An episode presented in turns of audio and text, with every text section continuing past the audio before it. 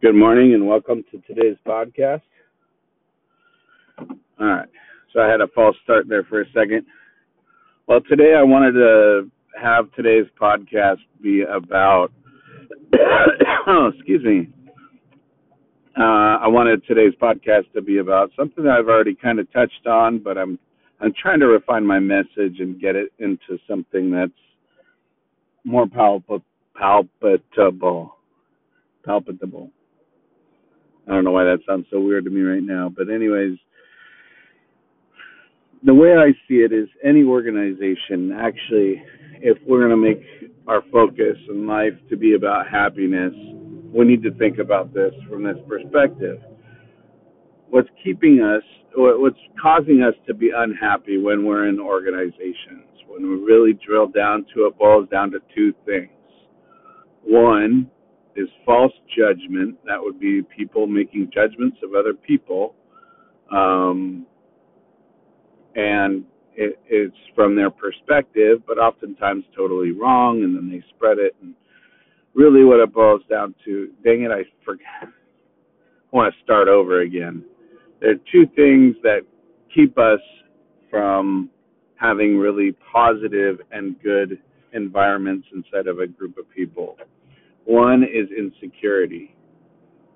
If you have a group of people that are secure in their um, themselves, secure in themselves, it, they really they don't really care what other people judge them as. Um, and this is from my own perspective. I mean, I've dealt with this before, where I have other people; they'll have judgments on me, and, and I just recognize that that's going to be the way it is. Uh, I have no control over it. But what I do have control over is how I respond. So if I sit and I agonize over how this might come across if, you know, X, Y, or Z doesn't happen, or if I forget to do something or whatever, I just toss that aside. I, I don't want I don't want to sit there and be anxious all the time about what other people might think or or or believe about me, um, and uh, it might be to my own detriment even. But I have to function that way as a leader because you're constantly under this kind of scrutiny. But what's interesting is when I was teaching, I didn't recognize it, but I was part of the problem. I was doing that. I was judging my fellow teachers, and it was more important that I be better than the person next to me than that I just be the best. Um, and that's not that, that's an oversimplification. I mean, the reality is, is back in that moment, I was trying to do the best I possibly could, and I was trying not to be that person who's judging other people. But while I was still judging other people, you know, and there were teachers that kids talked about that I always thought of were um, that oh I'm, at least I'm better than them. And you know looking back it, it was wrong.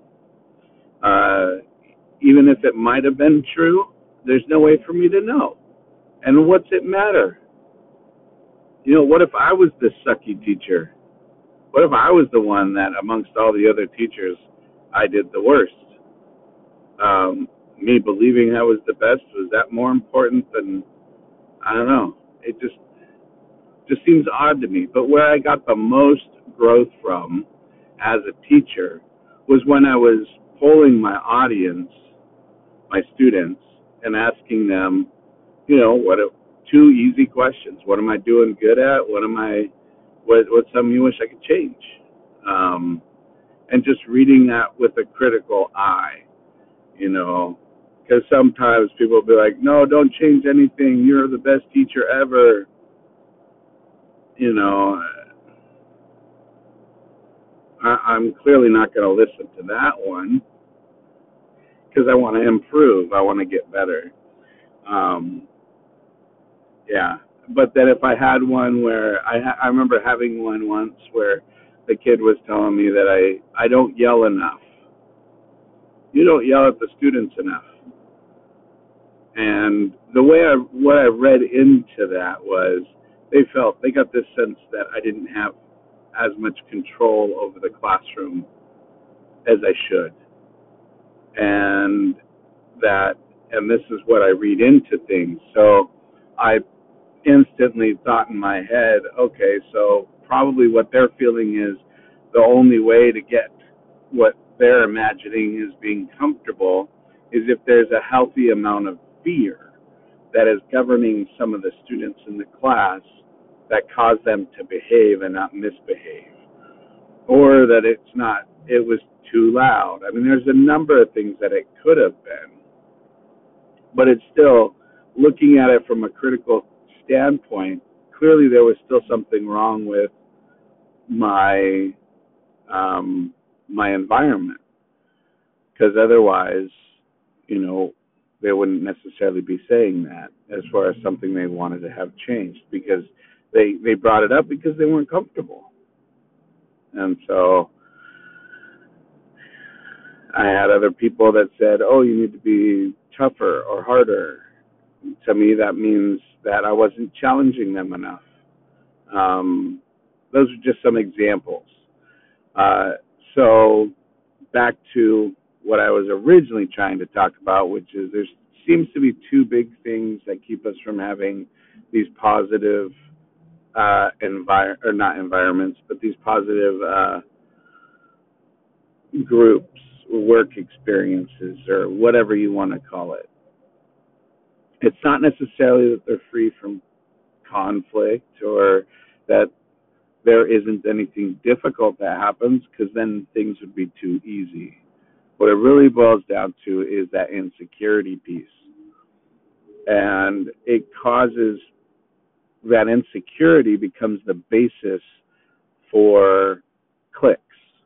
You'll have people kind of jump, you know, like combining together. And in a way, what they're benefiting from is the the idea of a common enemy, or or I have we all have share this ideal, but we aren't going to be 100% honest with each other because if we were, we'd recognize that that ideal that we shared and we're judging everybody else about, we really have problems with. And so that's what I see as one of the big things that really disrupts an environment, whether it's a corporation, whether it's a school, it doesn't matter. It just disrupts and it, it causes people to do weird stuff. They they will spend all their time trying to hide the things that they're not doing well at, and um, and trying to spend the rest of their time showcasing what they feel they did well at. So that way they could kind of fool people. So we spend a lot of, we waste a lot of our time trying to fool each other. When the reality is, is we shouldn't care what each other thinks. Because it's not each other's judgment that we should be caring about or focused on. Because really, what it boils down to, either people are going to appreciate you for who you are, or they're not gonna. Either way, you don't have a way to be able to. I mean, like you can finesse it, I guess, but where's your energy going? It's kind of like I, I don't know, doing something super labor intensive, but you feel like you have to be extra flashy about it. Um, it yeah, it doesn't make any sense. So I felt like I needed to point that out. Another thing that contributes to the problem is part of why we're social animals in the first place, which is we have this desire to be close to each other. And so we trick ourselves into thinking that the only way we can be close to each other is if we share some sort of common, I don't know, something in common. And a lot of people, that common thing that they share ends up being their dislike or judgment of somebody else. And you can imagine how that's problematic. So, I guess if I were to water down what I'm trying to say as much as I can, that's what I would water it down to be.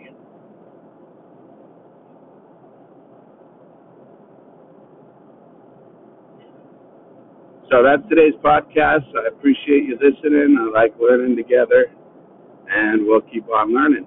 So uh, thank you, and I'll talk to you later. Bye.